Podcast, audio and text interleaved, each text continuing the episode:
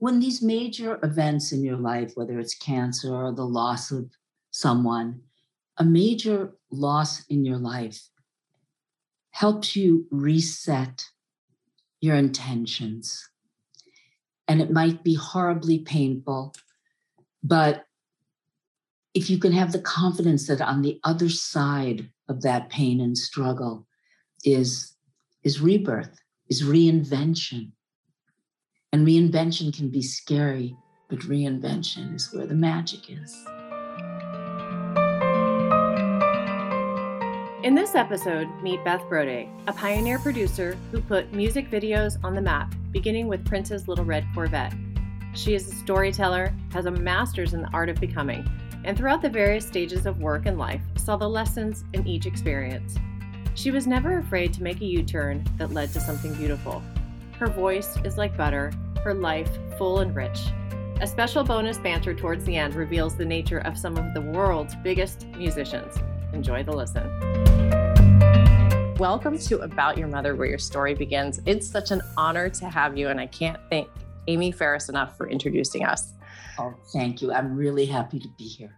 It's just an honor. We've gotten to know each other, and I like to start at the beginning. And I was reading your keynote that you wrote for Story Summit, which is just fabulous. And I'm really inspired by the fact that there you've had many life-changing moments, but one of your initial life-changing moments was going to Europe and that was inspired by your parents. So we can, can we start there about your mother and the okay. influence that she had on this trip that you took that kind of changed the course of your life? So my mother was loved art and she loved theater and she was determined the or my earlier years when I was in in uh, high school and middle school she took my father and dragged him all over the world every museum, every city, every cafe, every I mean, she was she wanted to see the world and she wanted to see it with him. And they went and you know, she was such a cultured and bright woman. Her dream for me was for me to go. Okay. Her dream was I'm going to give you every cafe, I'm going to give you every street, I'm going to give you every museum, every site that you need to see. I, you know, she just had it all organized for me to go and to see the world. She wanted me to be a worldly and sophisticated woman. So that was my that was my college graduation gift was a trip to Europe. I had a girlfriend in college and she lived in St. Louis and we decided that we were going to go to Europe together for like two or three months, however long we were going to go. And I was I was so excited. It, this was like the trip I had waited for my whole life, and my mother was so thrilled. And they took me to the airport, and my mother cried. She she she just stood there at the gate, and she was so happy that her little girl was going to see the world. You know i knew and i knew exactly where to go. I knew you know even though i'd never been to europe i i, I had sort of a roadmap that she gave me. So we get to london and this girl's boyfriend showed up that really pissed me off unbeknownst to you he just shows up he just shows up so now my adventure with my girlfriend okay that yeah. was supposed to be like going out, having fun, meeting, you know, international guys, you know, uh, the whole thing that we had planned. She basically set me up so that her parents would think she was traveling Europe with a girl. Oh, I mean, yeah, with a girl, right? So, yeah. So, guy shows up, and now the three of us are in a hotel room, and I'm like, I'm not doing this. I can't no. do this. So I left them and I went out and took a walk and I sat in a cafe and I thought to myself, you can either go home and start again, or you can take your roadmap from your mother and your traveler's checks and your credit card from your mother and father and um, go it alone. And that was a moment that I just had to find the strength and bravery in me to say, okay, I don't, we were in London, so you, you speak the language, but for all the other places that we were going to go, I mean, I didn't speak the language. I didn't speak, I spoke a little bit of French, but I just decided I'm going to do this. And I called home, and my mother's like, no, no, no, no, you come home right now. Mm-mm. You can always go back. I said, I can't do that. I've waited my whole life for this. So I decided to go it alone, and I had the most incredible adventure. I traveled all over Europe, did all the things I wanted to do, went to all the places I wanted to, to go, had little romances and fun, and found myself at the end of three months, you know, on the Greek islands, on the island of Mykonos. And I really thought to myself after those three months of just complete freedom and adventure, I, I thought, you know what? There isn't anything in the world that I can't do. There just is nothing that I can't accomplish because I'm very brave right now. Mm-hmm. And it was a, it was a real game changer for me to make that decision to travel alone and make the best out of something I'd looked forward to for so long. That's amazing. How else did your mom, um, and you referred to her as the goddess of Highland Park? Highland Park, yes. Having lived in Chicago, Highland Park, the goddess of Highland Park. How else did she shape or influence your life? My mother was like movie star gorgeous. She was absolutely beautiful. And she was you know, social and really bright she was very ambitious, but I didn't understand that until later. Mm. But there was something in her spirit and the way she handled herself that she was quite formidable. And she would show me pictures of herself in a trench coat with a big camera standing on the football field at the University of Illinois. And I would look at these pictures and I would think, wow, mom, that's really cool. You know, that's great. She also wanted to be a pilot. She wanted to take flying lessons. Amelia Earhart was spoken in hushed terms. she loved this woman so much. I was like, wow. Like a goddess. right. I did not put it together until I had a career, until I grew up, that there was this side of her that was very ambitious and very trailblazing and very, you know, sort of gender bending that she wanted to be a reporter at the Chicago Sun Times. She wanted to be, you know, a, a, a pilot. And it never occurred to me in the 1940s, in the late 40s and, and in the 50s, when she was raising me, you know, she, you know, she had these big aspirations. So I think that in her her DNA is in me. She never had the opportunity to manifest her ambitious dreams. And I didn't really get that until I got older and I realized how much she had given up. And that's a, it's, a, it's very emotional for me because she married my father right out of school both of their parents were sick and, and dying. And so they got married right out of college. And she got pregnant with me. And those were the days when a working mom, that those weren't the rules. Those were not the rules. My father was out earning a living and she stayed home and took care of the kids. Yeah. And so um, it's actually heartbreaking to me on a lot of levels that she never had the opportunity to do those things that apparently were very much in her heart. Mm-hmm. And she and she almost invited you into her heart that way, pushing you onto these adventures, right? Well, she, sharing she this with you. She didn't. Okay, so mm-hmm. a lot of my relationship with my mother was a lot of mixed messages. Okay, so it's like I think it's great that you want to work and that you want to have a career, but really you should stay in Highland Park or stay in Chicago, you know, and you know have some kids. Yeah. bring them to the country club, right? And and I just I just couldn't do it. So I came home from college and after my European adventure, and I started my career in Chicago. Okay, so I thought, okay, you know, I'll stay here. It's safe. They're here. You know, I kind of needed their support, but within a year or so, I realized that I needed to be in Los Angeles. Mm-hmm. And as much as she loved the things I was accomplishing and the things that I was doing, she, I don't think, ever forgave me for leaving her. Oh. And that was very, very painful uh, for both of us because I needed to be me. I needed to go. I needed to be in the business and in the area of my passion and and my heart she's not much of a music person my mother.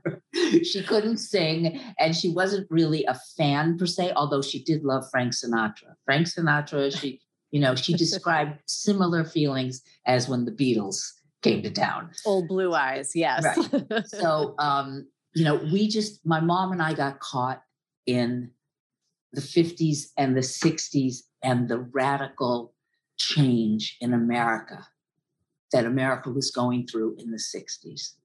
Okay. Yeah. So I grew up with a lot of music. I grew up with the Beatles. I grew up with the Ronettes and with Aretha. And it, I mean, this was so much part of my life that even when I went to college, um, I switched my major from education to film and video communications they were totally confused. They they they had no idea. They were like, well, wait a minute. I thought you were, you know, you you get an education degree. I mean, those were the years where when you went to college, your parents said stuff to you like your mother would say, you need something to fall back on. So yes. Go go to, you know, in case your marriage doesn't work out or or you don't get married or whatever the situation, you got to have something. So, you know, we thought, all right, so maybe I'll be an elementary school teacher. Oh my God. Oh boy, um, that's not you. Yeah. So I started taking those classes in college and I'm like, no, no, no, not me, not mm-hmm. me. They didn't understand. I, I, was too busy in the film class being one of, I was the only woman in these classes. Okay. Yeah. And that was where my heart was. I wanted to be a camera person. I wanted to be a director. I didn't quite know what a producer was, but you know that was where my my heart was. So when I moved back to Chicago, um, I actually was able to to find whatever music business jobs existed in Chicago in the 70s, um, and then outgrew it within about four years. I had pretty much accomplished everything I set out to do in Chicago, and then really felt myself being pulled and drawn to Los Angeles. Oh, I bet. Yeah. yeah.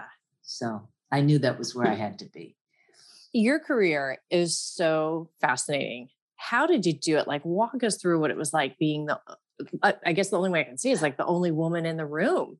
And, and then charging forward and and being an innovator and the, the first to do so many cool things.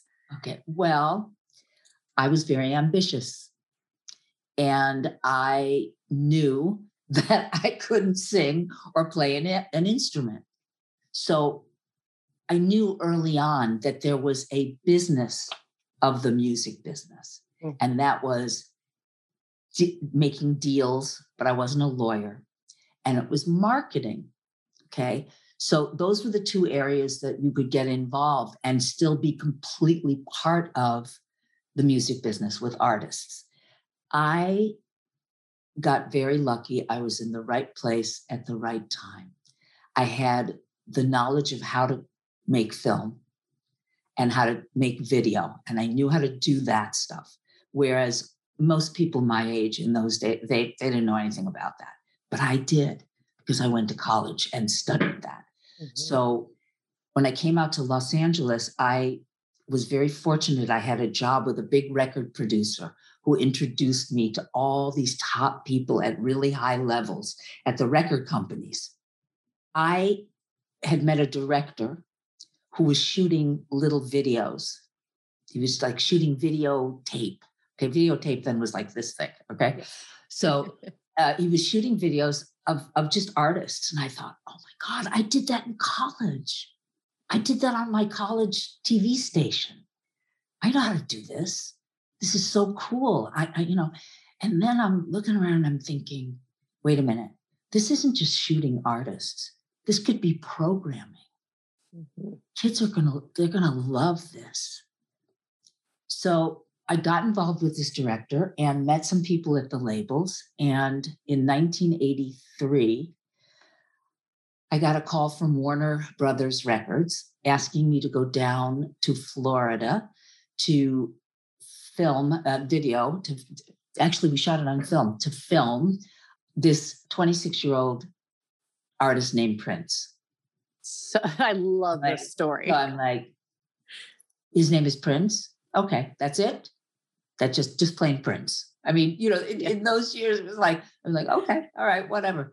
So I fly down there, and I'm told by his manager, don't talk to Prince. You don't talk to him unless he talks to you. I'm thinking, okay, that's just really, really weird. I, and, and I can't do my job. I have to be able to communicate with the artists so that I've got camera people, I've got crew, I've got a stage, I've got all this stuff going on. So I walked up to him and I kind of pulled him aside and I said, in order for me to do my job, I have to be able to talk to you. And so I need you to agree to talk to me so that we can we can do this together and I can give you what you want. So he looked up at me and he came up to my my He's boots. tiny. Yes. and he and he looked he looked at me and he was like, okay. And that was how we were able to proceed. And we filmed a couple of videos down in Florida, uh, most notably Little Red Corvette. And I brought all the footage back to Los Angeles and we cut it together. And I brought it to the record company and they just flipped out because it was, you'd never seen an artist like that before. When yeah. he came out on the stage and he like slid across the stage, like, yeah, right. He's like, God. I was like, oh my God, this kid is just amazing. This is just incredible. So when I got home and we had cut everything together, everybody wanted to see Prince. Who's this kid? Who's this kid, Prince? And I had the VHS, I had it. So I used that opportunity to go to every record company and show their marketing people what I had produced. And wow. then I realized that I could start my own company because I had the contacts and I had the talent. And I and I I knew that I could do that. So it was like the right place at the right time. So Little Red Corvette launched Prince's career. Wow. And Little Red Corvette launched my career check that out. Yeah. How cool is that? How was the other than, you know, this no talking thing, how, what was it like to just kind of create this new medium? What was it like to collaborate with an artist like that in this new way? Well, it must have been it, fascinating. I mean, I'm such a music fan, okay, that working with these artists was just, you know, just fantastic for me. It was incredible that I would be able to bring something to their career okay, that I would be able to help them in some way get their image out there and help refine their image. Because over the years, as music videos became, you know, very common, they became more marketing vehicles. Okay. Mm-hmm. And so I, on a business level, I had to not only manage production, but I had to manage the image of that artist based on what director I would put with that artist in order to create you know what the label and the artist wanted to achieve. And and and it, because it was so incredible and mtv launched you know i was like i said i was the right place at the right time. Yeah. And i had i had really good taste. I i i knew when somebody was a good director. And i knew how to see really how to discover really talented people Okay, so I made it a mission to find all the young filmmakers in Los Angeles and in New York and in London and in Nashville, all these these these directors and filmmakers who needed a break because it was very hard to get into feature films, obviously, if you're in your 20s or 30s. Okay. And it's also very difficult to break into the commercial business, really high end commercials. So I had all the renegades. I had all the, the rebels and the and the crazy people in, in Hollywood. But I wanted to give people a chance. I wanted to help people get their careers off the ground while I'm building my own company. Amazing. And the thing that you talk about in becoming, becoming brave and becoming all of these things is that it isn't easy. This wasn't an easy experience for you. There were Uh, challenges wasn't. along the way. I can not only aside from just being a woman and being a pioneer. So walk through that like how as an artist do you stay committed to your creativity and to yourself and to your belief in yourself?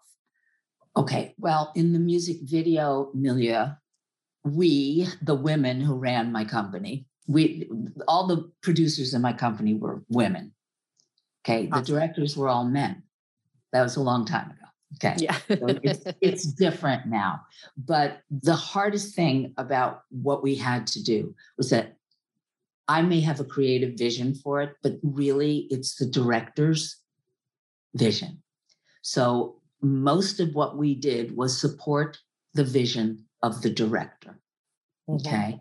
Now, a really good producer helps that director with surrounding him with the best talent, such as like a great cinematographer. If a director is a little green, you, you put them with a great cinematographer, and together they learn and they teach each other. So I'm like managing that. And at the same time, I'm managing a record label who's watching every penny.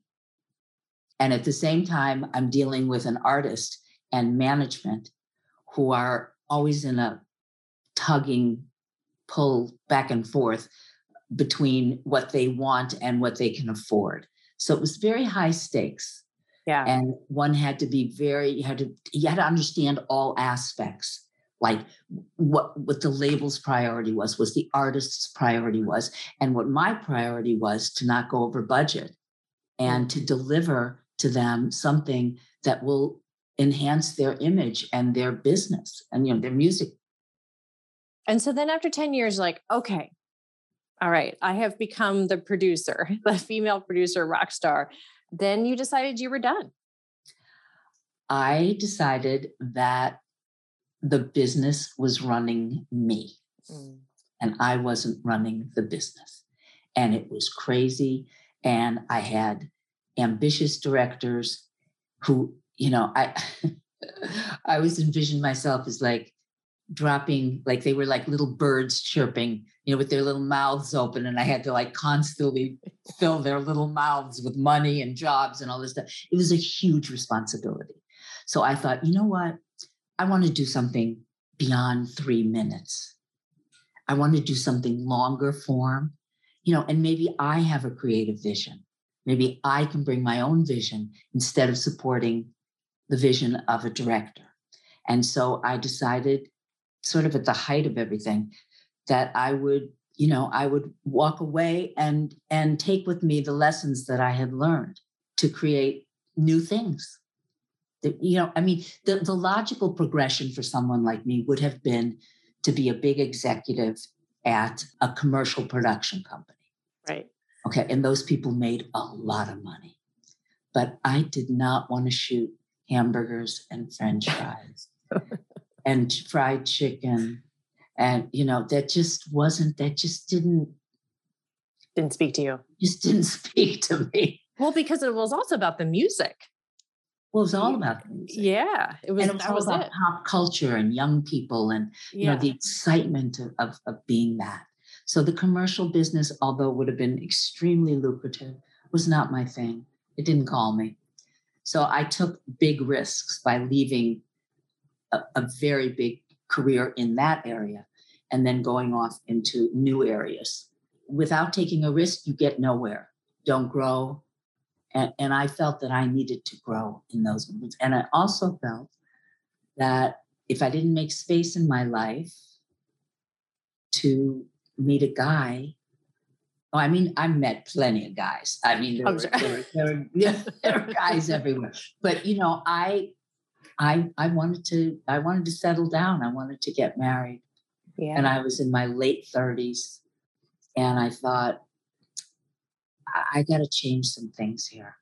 yeah. I really do, or I'm, or I'm not going to be able to make that happen. I had met my husband. Joel. Uh, Joel on a on a blind date. I was determined to try to create a work life for myself that would be inclusive of having a committed relationship. You know, and as as if, you know, life, the way life rolls, I got a call from an executive at VH1 in New York, the network. And they were offering me uh, a head of production job. And I was like, oh my God, this is so great. Oh, I just, I, this would be so fabulous. A network executive, this is right up my alley. This is like the next big step for me. And I thought to myself, if if I do this, I'm, I, I could very well sacrifice my relationship. And I really thought long and hard about it. And I asked the woman who offered me the job if I could, can I do this job from LA? Mhm. She's like, no, I'm afraid you can't. I said, all right, well, give me a day or so to think about it. And I called her back and I said, you know, I really appreciate this offer and, and it would be wonderful. But if I leave Los Angeles, I, I leave a relationship and this is what I wanted for a while, for a long time. So I have to turn it down. And that was a pivotal point for me where I had to choose love, basically, over my career. So that's what I did. I love that you did that. Oh, thank you. Well, I, you know, I waited a long time. So, I mean, I didn't get married till I was 43. Um, Joel and I dated for a while. He was separated and he had, needed to get divorced. But we had such a wonderful life. We uh, we were like, you know, Hollywood power couple. He's a he's a big literary agent. We were like all the Hollywood parties, you know, all the fun. I took him, with, you know, my crowd and with his crowd. We traveled all over the world. We just had we just had a blast. We were having a wonderful time. And at that time, I had found myself a really interesting job at a brand new internet company. Nobody even knew what this was, right? Yeah. Uh, but we did. If if you're used to living on the cutting edge, if you're used to being able to identify trends, okay, which that's what the music video business had taught me that I, I I could see where things were going. I knew that the digital revolution was going to just change everything. So I need I wanted to get in there. I wanted to learn about it, and I want so I took a, a really a wonderful high high paying job at um, at this new internet company, and like four months after I started my job, and I was loving it. Four months after I began that, um, I was diagnosed with breast cancer. And for the first time in my life, I just felt like the rug was just pulled from underneath me.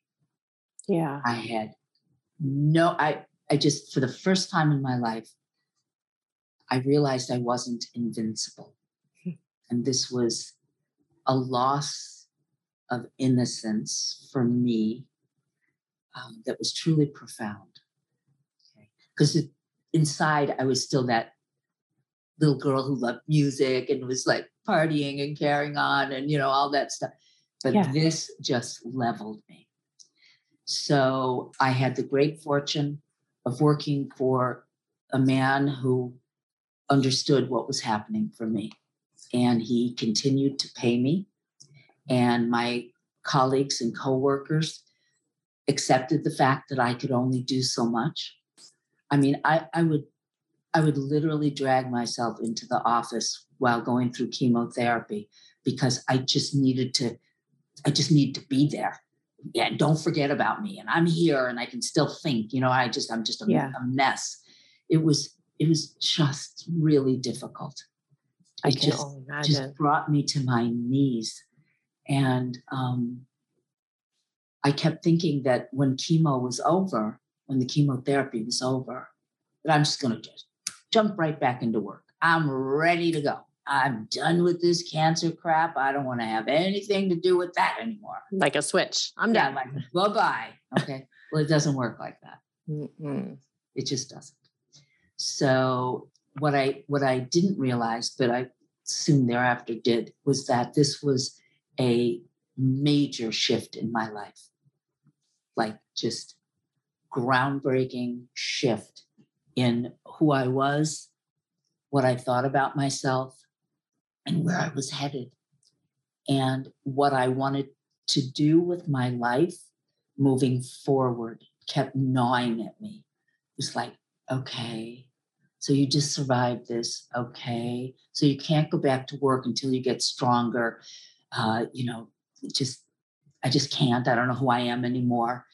Um, and I kept thinking that I wanted to do something else with my life, with what I have left of my life. So a year would go by, and then the next year would go by, and they want you to be cancer free for like four or five years. Mm-hmm. They want you. So it's like, you know, weekly, not weekly, monthly, you know, uh, going to the oncologist and getting tested and tons of doctor's appointments.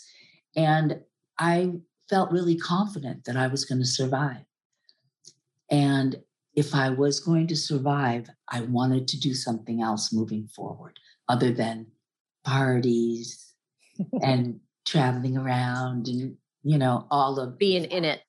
Being in it. Exactly. You were that's, so in it. that's exactly right being in it.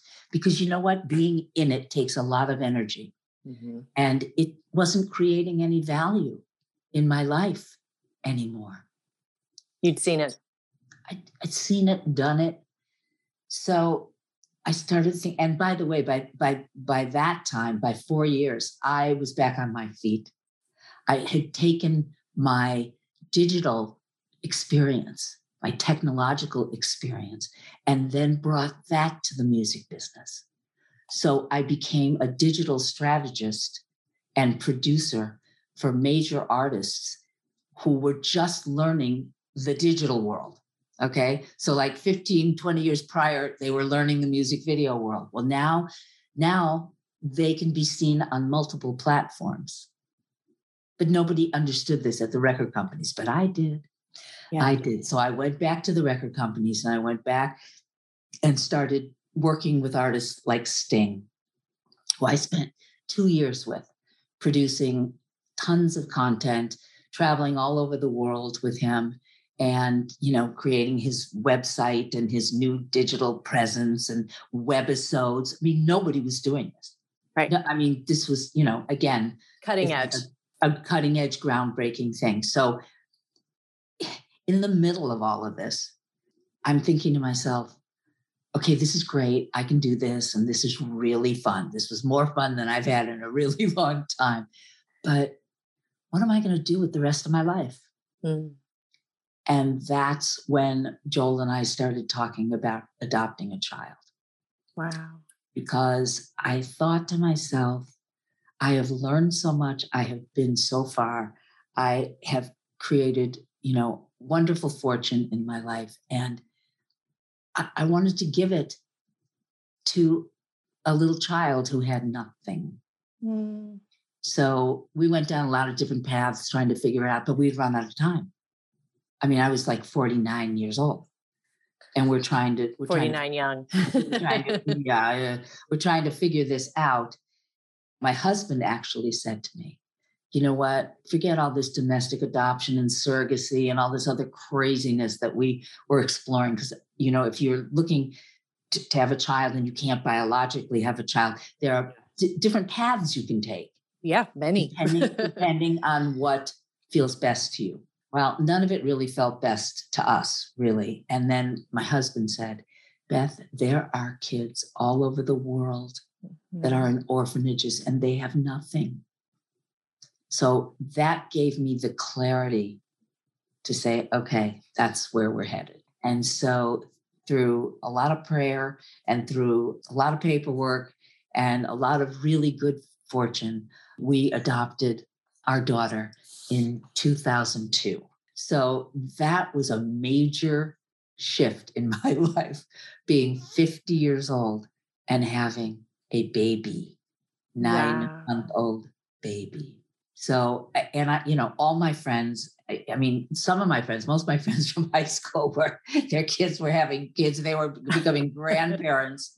And I'm like, I'm like, you know, and I, and I knew nothing about having a nothing about, I, I didn't even have a house plant that depended on me. Okay. so, so I, you know, this was all new for me Yeah. but it was so joyous and so wonderful. And I must have had the confidence in myself to think, okay, you're going to raise a kid in your 50s and 60s. You know, if you if, if you think of that, I mean, it's it's exhausting. Yes. it's basically exhausting. But it was it was my determination, and I I felt that I had so much to give Yeah. a little child. And so those years were just, they were amazing. I worked, I continued to work, I continued to work with music artists. And I thought that as she got older, it would be easier and I could work more and I could. I was so stupid. I had no, please, I had no idea. And she's like, so she's getting older, and I'm thinking, "Mm, yeah, you know, she kind of needs me. She needs me a lot and so I, you know, I stopped working totally crazy full time and tried to find opportunities where I could work, but be a, a, a mom first. Mhm. Okay. Because a lot of people in Hollywood who have demanding careers, and, and I'm not criticizing it, it just wasn't for me. It- you know, you can have a nanny Mhm. but if you're going to come home at eight, nine o'clock at night and the nanny's been with your kid all day, then what, you know, what did you miss? Like, what's, I don't, I, believe me, I had a nanny the first couple of years. So I, I get that. But I didn't go through everything I went through and flying over to Taiwan and bringing this beautiful little girl back, you know, to just hand her off to a nanny and go back to work. I'm with you. So, but the blessing for me was that there wasn't anything that I hadn't done. There wasn't anything that was going to compete with being a mom. There wasn't a party or an event or a job that was going to be more important than being a mom. For me, that was the right time in my life to do that Yeah. nothing would com- compete with my being a mom. And so for me to have this big life and this big career all these years and then do that at 50, I just, you know, I kind of flipped it. I flipped the model, but I'm always a model flipper. So, yes. You know, so anyway, I love that. It's beautiful. And the path to motherhood is different for everybody, right? There's exactly. we all have different things that we want to accomplish before we kind of transition into that phase. I'm I'm with you 100%. Right. I love this. And I have to quote you here a boomer raising a zoomer. P.S. This required massive amounts of coffee, wine, and weed. And I laughed out loud. this is very funny. Yeah. Coffee and coffee, And wine, wine. and weed. Yeah. Wine, and weed. there was this beautiful moment that you shared with me with your mom in the hospital Oh. where I just sent chills to down my spine and into my bones where she stood by you in this rough, difficult moment. You know, she always stood by me. Mhm. in every rough moment. We fought a lot. We we we we butt heads. I I wasn't her kind of gal. You know what I'm saying? She loved me madly. She loved me, loved me. But she was very strong, my mother, very strong-willed. Okay. Which was which was where I get some of that. Um, I was going to the hospital. She flew in to Los Angeles uh, for my mastectomy, and she took me to Cedar Sinai. And do, do you remember the scene in? Terms of endearment. Yes, yes, thank you, thank you. Shirley of MacLaine. endearment. So in that movie, when Debra Winger has cancer and she needs pain meds, Mm. and she's not getting the pain meds, and Shirley MacLaine just goes full on ballistic and screaming and crying. Okay, it's like one of my favorite favorite scenes in the movie. So I'm at Cedar Sinai. My mother brings me in. I'm standing in the the prep room where they they hook you up to everything and they get you ready and they you know the anesthesiologist is there and she's standing there holding my hand. And um, so they say to her so everything's done and we're ready to go and i'm of course terrified. And they say to her okay um, it's time for you to now go back and you can wait in the waiting room. Uh, you're not allowed to go with her beyond those two double doors and she just stands there she stands there she didn't say anything she there's no way she wasn't going to follow me Mm. down that hallway. And she- I know it makes me want to cry. And she just held my hand and she went right through those two double doors. She went right through them and nobody stopped her. And she just, and anesthesiologist, I kind of just, I just started to drift away. And she never let go of my hand. It was, that's my mother. That was really my mom. I love it. So beautiful. Yeah. Okay, to wrap up, I thought about you last night. Well, I've been thinking about you a lot since we first met. And mm. I was like, how can we make this? This might be a little night show game-ish, but I thought it would be kind of fun if you're up for it. If I say a name of someone that you've worked with, and then you say the first word that comes to mind, Oh would you be God. open to that? Um, yeah, sure. First of all, I'm going to say Shirley MacLaine, Goddess, Would Barbara you- Streisand, big goddess, Rod Stewart, crazy, Prince. spectacular.